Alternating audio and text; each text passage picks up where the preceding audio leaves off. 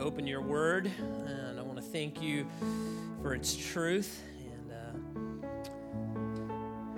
I love that idea that it's truth that will echo down through eternity, God. And so that's why we look at this this morning. I pray that you will drive your truths deep inside our hearts, God.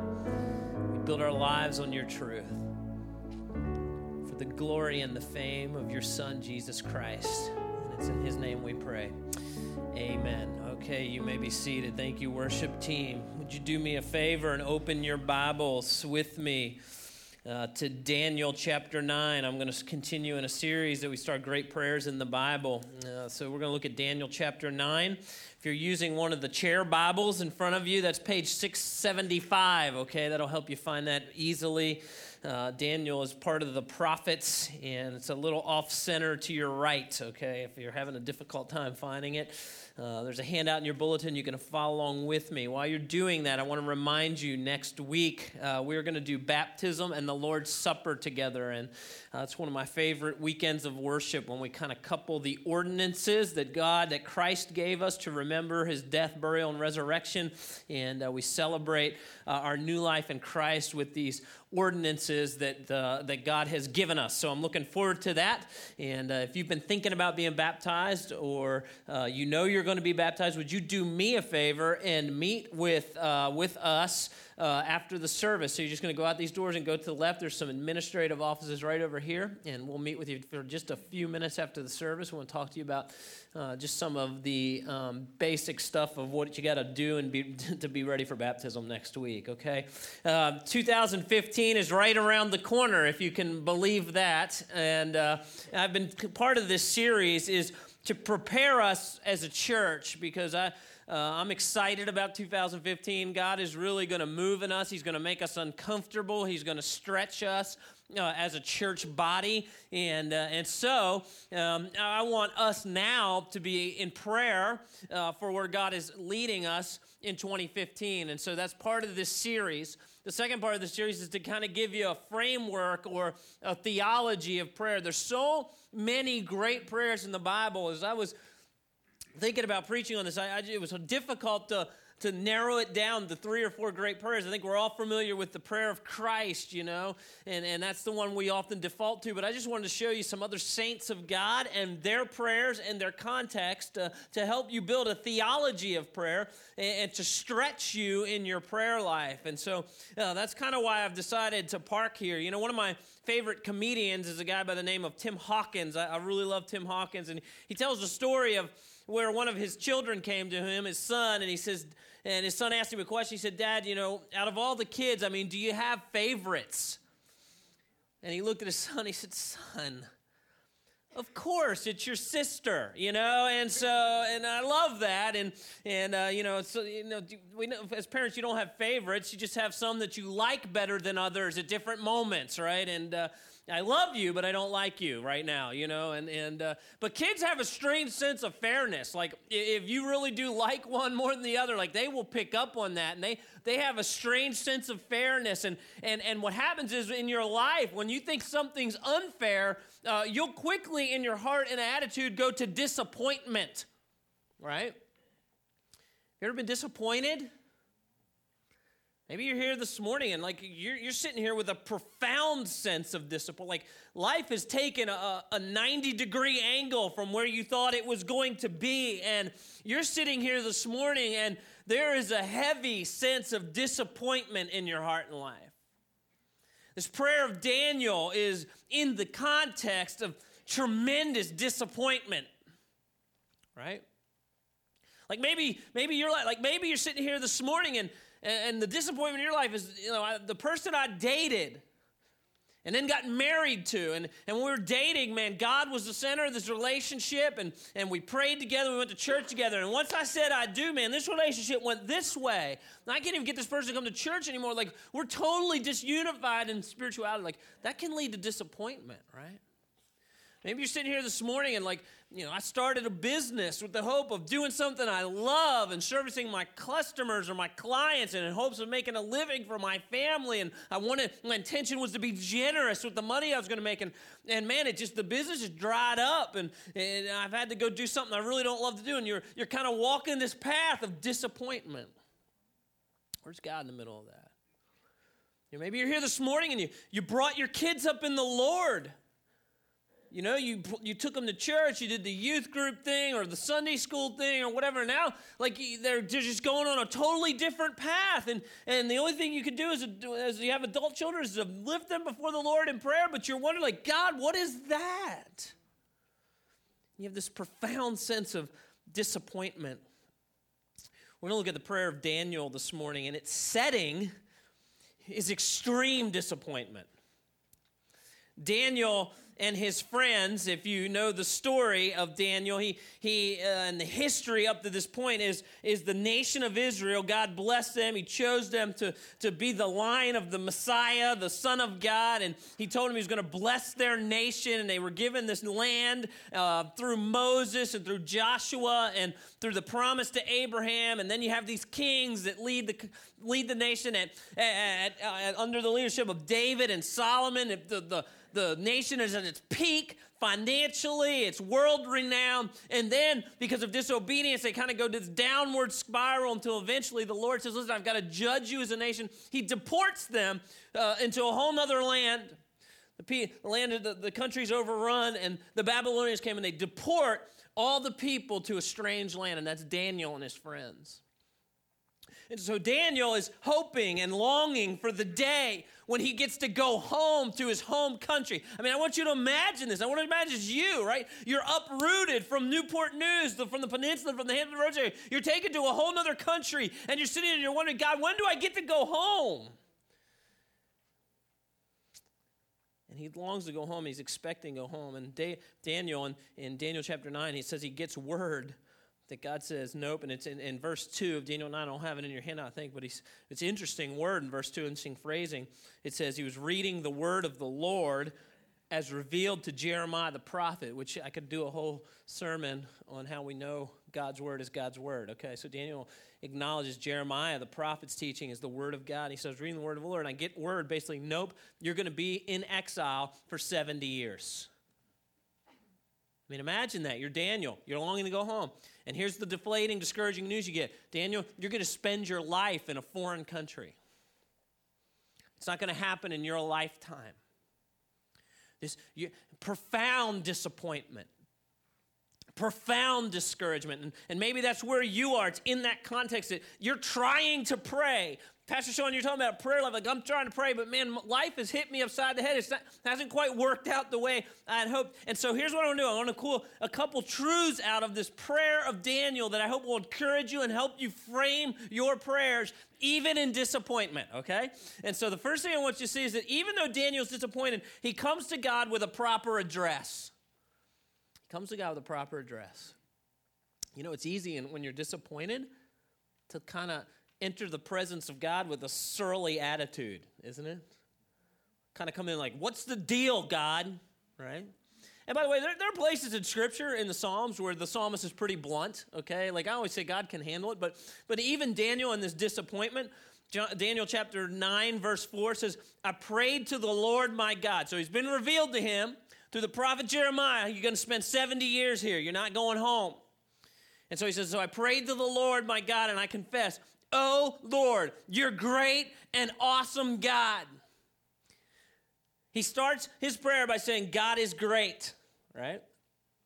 I love that. How many of y'all remember praying that prayer as a kid, right? God is great. God is good. You know, let us thank him for our. You get, no one prayed that prayer? All right, so, yeah, all right. Well, so, but, you know, God is truly great. Right? We, we, we give the word greatness out way too easily, right? This is some great pizza man, this is some great pizza, right? You know, or whatever. Like, like, if there's ever a great one, it is, it is our God that we worship. And Daniel, even with a sense of disappointment, prays, man, God is great. God is truly good. There's nothing that compares to our God. And then he says, God is great and he's an awesome God. And the word awesome actually has the idea of being terrifyingly awesome.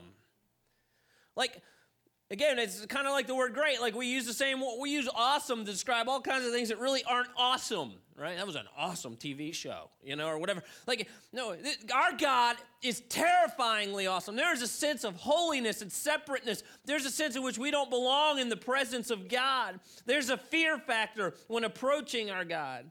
And we don't enter his presence casually. And Daniel here, he doesn't open his, his enter the presence of God griping. He recognizes that God is terrifyingly awesome. He recognizes that God has a hatred for sin. He recognizes that God is just in his judgments. He recognizes his need for an intercessor. There is a reverence and awe when Daniel enters the presence of God. Here's the second thing I want you to see how the prayer of Daniel. He's true.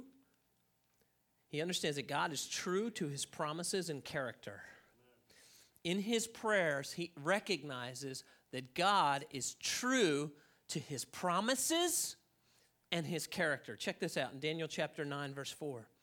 Man, oh Lord, you are you're great and awesome God. You always fulfill your covenant and keep your promises of unfailing love to those who love you and obey your commands. But, verse 5, we have sinned and we've done wrong and we've rebelled against you and scorned your commands and your regulations. And we have refused to listen to your servants, the prophets, who spoke on your authority to our kings and our princes and our ancestors and to all the people of the land. Lord, you are right. You are in the right, but as you see, our faces are covered with shame. This is true of all of us, including the people of Judah and Jerusalem and all of Israel, scattered near and far wherever you have driven us because of our disloyalty to you. O Lord, and our O Lord, we and our kings and princes and ancestors are covered with shame because we have sinned against you. Let me park here for a minute. To understand this prayer, you ready for this? This is, this is, this is a little bit of nerdy stuff, pastoral nerdy stuff, okay? To understand this prayer, you have to understand the book of Leviticus. Do you know that? Because in the book of Leviticus, when God gave peop- the people of Israel the land, he set up a covenant with them.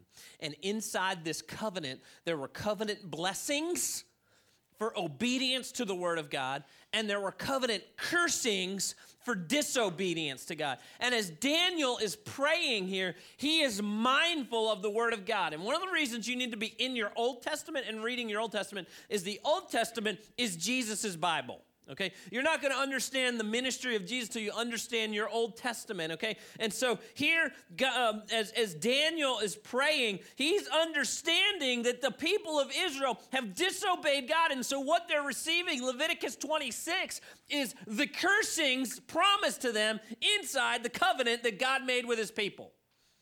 They're getting what they deserve, they're getting covenant cursings. They're, they're, they're, they've lived in disobedience generation after generation after generation. And finally, God says, You know what? Enough. I'm going to do what I promised I was going to do, all the way back in Leviticus 26. And Daniel goes on to pray this in Daniel chapter 9, verse 11. All Israel has disobeyed your instructions and turned away, refusing to listen to your voice. So now the solemn curses and judgments written in the law of Moses, the servant of God, have been poured down on us because of our sin. It's the last time you prayed this prayer. Like Daniel kind of goes, We're getting what we deserve. It's not an easy prayer to pray. I mean, you want to talk about an honest prayer. He understands the character and the promises of his God. You've kept your word. You've done to our rulers exactly as you warned. Never has there been such a disaster as happened in Jerusalem. Every curse written against us in the law of Moses has done what? What's it say, church? Has what? Come true. Yet we have refused to seek mercy from the Lord our God by turning from our sins and recognizing his truth. Therefore, the Lord has brought upon us the disaster he prepared. The Lord our God was right to do all these things, for he, we did not obey him. I hope you're feeling a twinge of weight this morning. I'm going to come back to our culture in a minute, okay? Now, let me give you a little bit of relief here. Okay, let me, let me take this for a moment and run this through the New Testament because this is where it gets really cool. This is where the person and work of Christ is incredible. On planet Earth, there's only one person who ever walked the walked on planet Earth that really did not deserve covenant cursings, Leviticus 26. There's only one person that really ever kept the law so perfectly they didn't deserve covenant cursings, and that's Jesus Christ.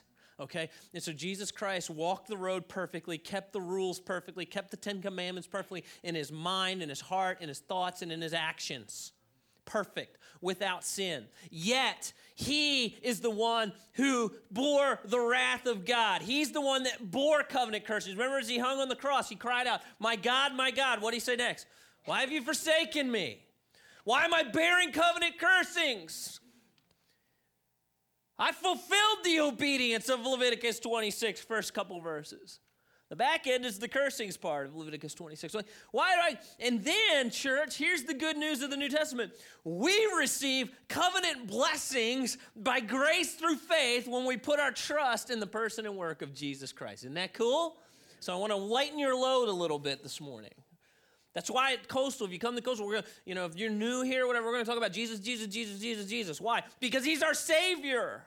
He's the only reason we get to be in the presence of God and pray at all. And so, Daniel, though, he understands the word of God and the character of God and the promises of God. And here's what he says basically, his prayer is God, we're experiencing exactly what you said. We're experiencing your justice, your judgment, and we're experiencing covenant cursings. Did you ever pray that? We're, we're experiencing justice, judgment, and covenant cursings. You ever really pray? You ever really ask yourself, am I really getting what I deserve? you know, the, the well known theologians, um, the Newsboys, um, they, they wrote a song called It's a Real Good Thing, right? It's a real good thing.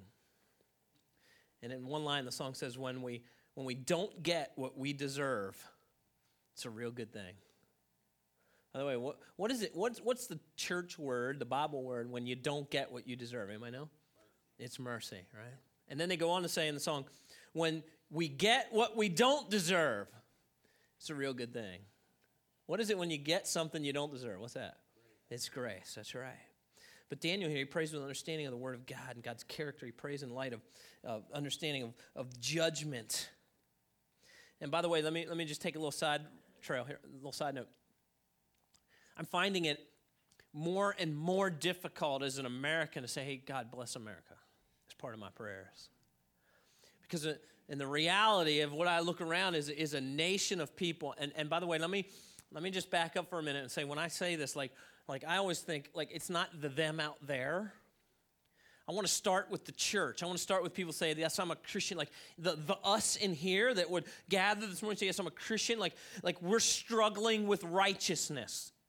Too many of us don't look any different than the rest of the world and the rest of the culture. And when Pastor Sean gets up here and he preaches on righteousness or holiness, which, by the way, should be the fruits of the Spirit, when you become a Christian, you get deposited the third person Trinity, the Holy Spirit in your heart that's molding you into the image of Christ. And so when we dive into the Word of God and when we, we unpack the truths of God, and then you don't adjust your life to the truths of God, you're living in rebellion to the things of God. And at some point, God's going to go, Church, if you don't get your mess together, how in the world are you going to make a difference in the culture? We're just none different. We're different when purity and sex and sexuality and, and how we run our businesses and uh, is it above board and doesn't have integrity and how we run our churches and our integrity in the churches and the list goes on and on and on. We have to have character in all things. And, and, and, and Daniel is honest enough to say, God, we're basically getting what you said we'd get. You're being true to your character, and we're being true to your promises. That's part of Daniel's prayer. Here's the third thing I want you to see out of this prayer. Daniel prays and he says, God, you're being true to your promises and your character. Now, if you're awake, you're going to say, wait a minute, that's the same point you just made. All right? Yep.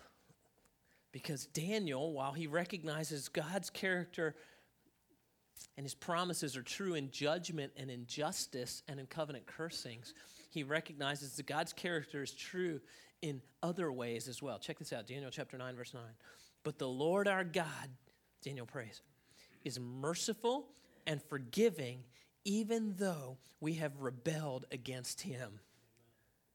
And then in verse 16, as he's wrapping up his prayer, he says, In view of all your faithful mercies, Lord, please turn your furious anger away from your city, Jerusalem, your holy mountain.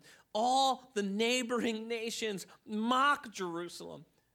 And your people, because of our sins and the sins of your ancestors, oh, our God, hear your servant's prayer. Listen, I plead. For your own sake, Lord, smile again on your desolate sanctuary. Oh my God, lean down and listen to me. Open your eyes and see our despair. See how your city, the city that bears your name, lies in ruins. We make this plea not because we deserve help, but because of your mercy. Oh Lord, hear. Oh Lord, forgive. Oh Lord, listen and act for your own sake. Do not delay. Oh my God, for your people and your city who bear your name. What's, what's Daniel praying? He's praying about the promises in the character of God. Is God just? Is God going to be true to his judgment? Is God going to be true to his promises? Is God going to be true to covenant cursings? Yes. But God is also true to his love and to his grace and to his mercy. And so Daniel here appeals to the promises and the character of God. He says, God, remember your mercy. God, remember your grace. God, remember your forgiveness. And if you're here this morning and you feel the weight and the burden of sin, the weight and the burden of disappointment, maybe in the, some of your own choices, you know, I've always said I've made some choices I disagree with. Oh, God. And you feel the weight of that. And, and, and our God and his character, he, we can always kneel before him and say, God, please remember that you're a forgiving God. And remember that you're a gracious God. And remember that you're a merciful God. And God, you've displayed your grace and your love and your mercy in Christ, in Jesus Christ. And so I appeal to the gospel of Christ.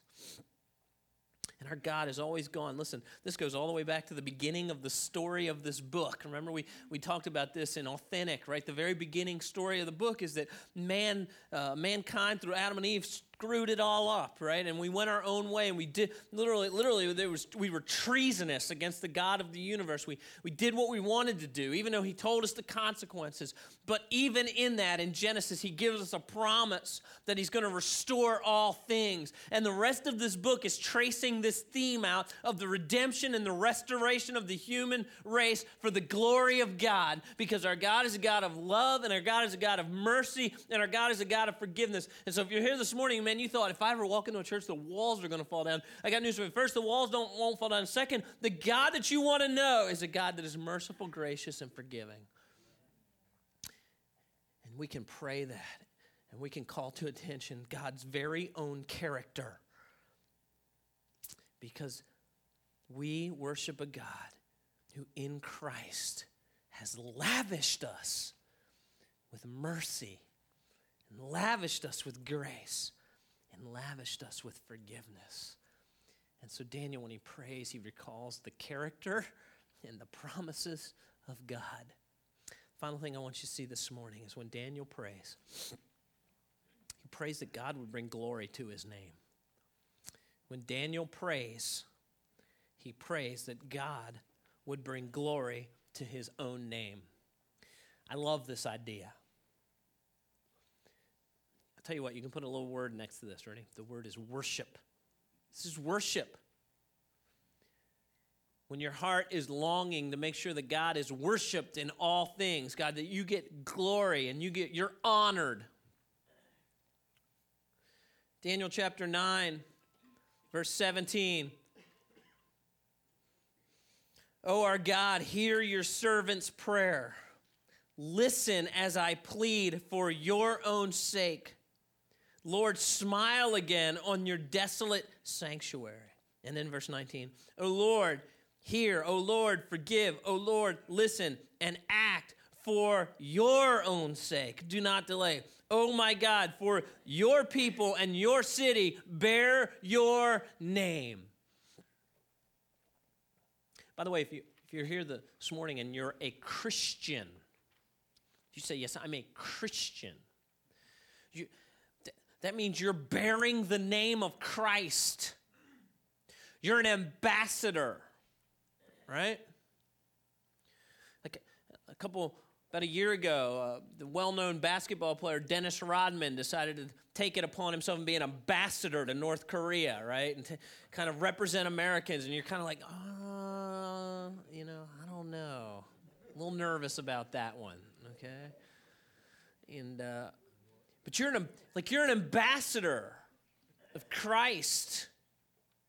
You go out of these doors, and that means the name of Jesus Christ, if you're a Christian, is upon you. And so, how we speak, the tones in which we speak, how we treat others, how we use our finances, how we work for our boss, how we treat our spouse, the kind of neighbor we are, how we are when we're standing in line shopping and we treat the person at the cash register, all that stuff is upon us. It takes, we take the name with us. We worship God. And, and Daniel, when he pleads, he says, God, the deal is this. We want to make you uh, lifted up. We want to glorify your name.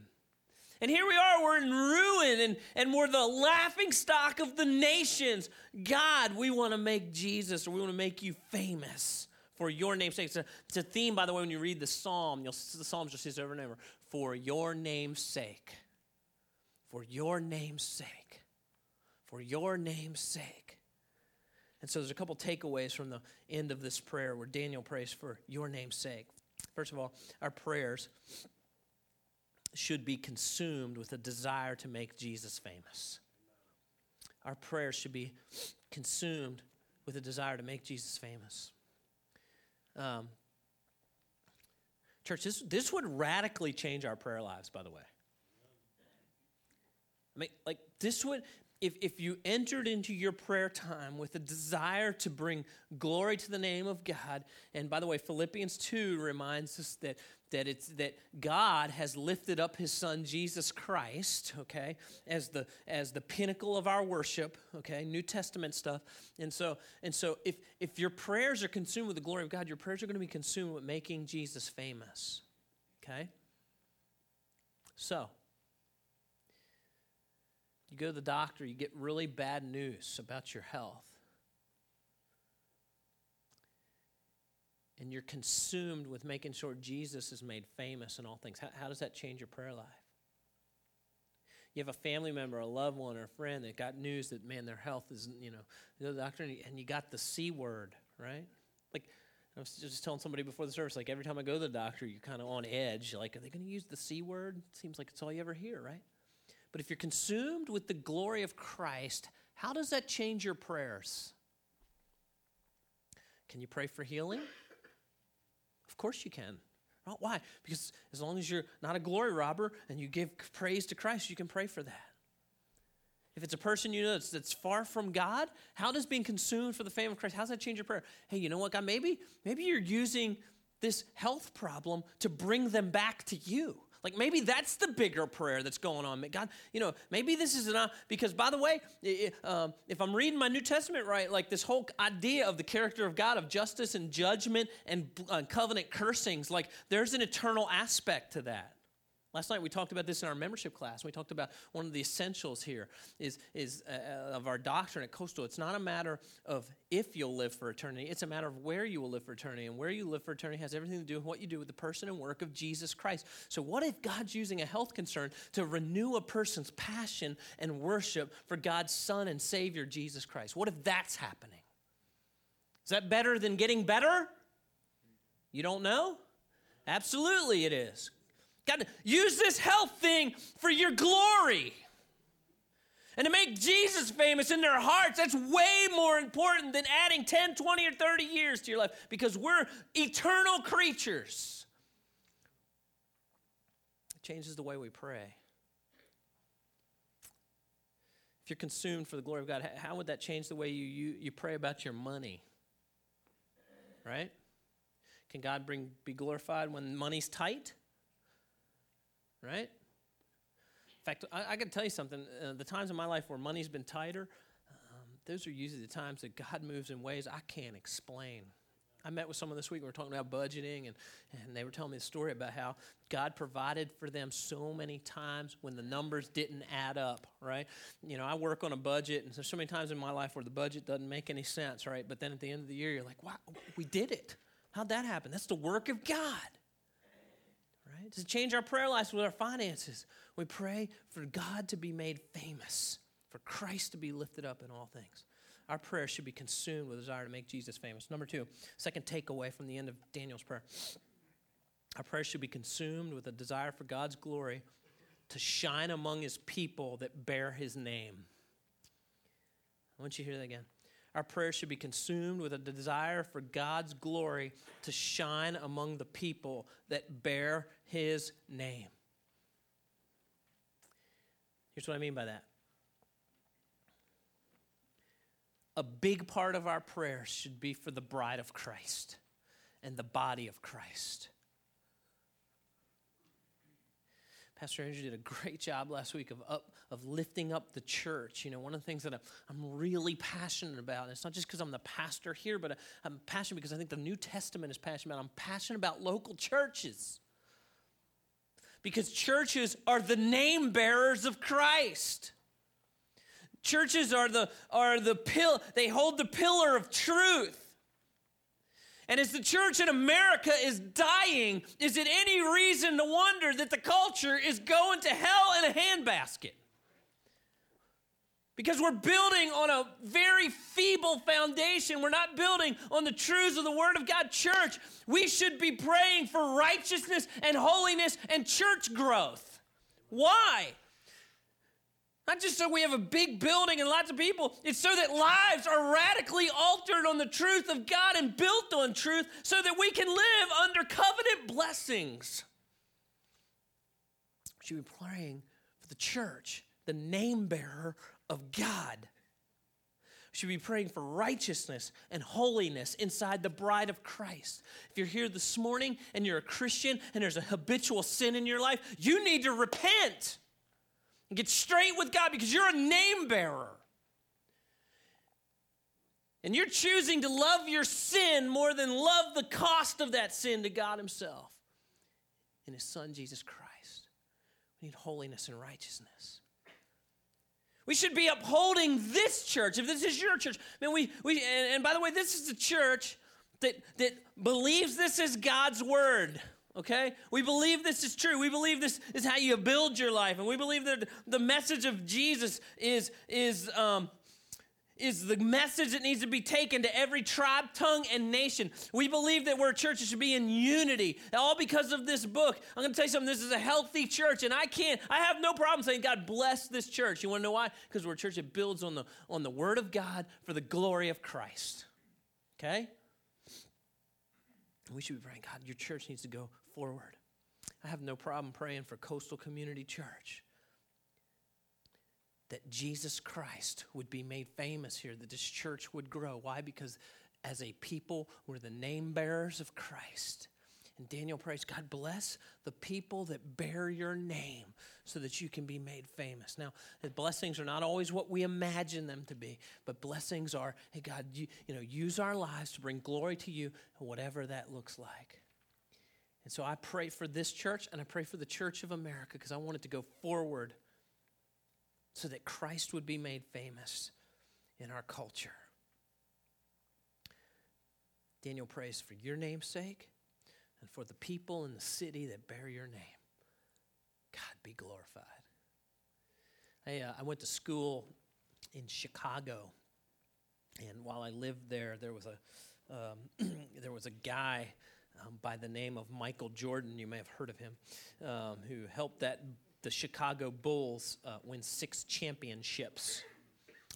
Um, you have to be a really big basketball fan to name know this guy. There was a guy on the team when Michael Jordan played. His name was Stacey King.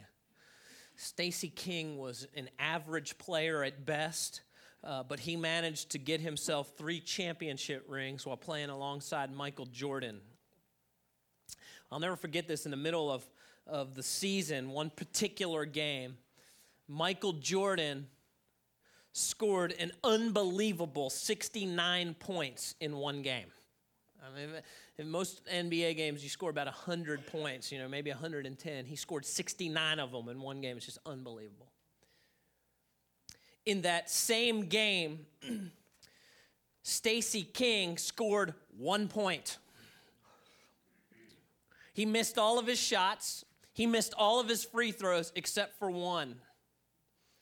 After the game, Stacey King was interviewed. And they asked him, Stacey, what'd you think about Michael's performance tonight? What'd you think about this game you played tonight? And he looked up and he said, I will never forget this is the night that me and Michael combined for 70 points.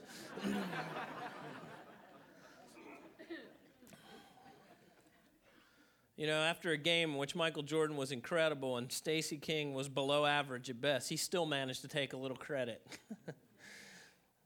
um, Church, here's, here's, here's what I want to push us on here this morning before I let you go. I want to ask a question. How often do our prayers really revolve around us getting the glory? How often do our prayers revolve around us getting some of the credit? How often do our prayers really are about us being getting through life safe, soft, easy, and comfortable? And I want to push us and I want to challenge us to pray with an eternal perspective when you pray. Because when there's an eternal perspective, you back up in disappointment and you say, man, what's the bigger picture here? And Daniel, though profoundly disappointed with the news he had just received and the news as he understood it, was still able to pray, hey, you know what, God, you're going to be true to your character. You're going to be true to your promises. And even though we're sitting, I'm, going to spend a lifetime here, I can still ask that you would be glorified in your people, that the name of God would be lifted up in a strange land. And, church, I want to remind you like, this world is not your home. See, we forget that. I mean, really, we're really like Daniel here, actually. Like we're in a strange land and a strange place, and the world is passing away, and there's something bigger going on than the here and now. And it would revolutionize our prayers if we prayed with the big picture in mind. It would revolutionize our idea of fairness and disappointment if we prayed with a bigger picture in mind. If we prayed, God,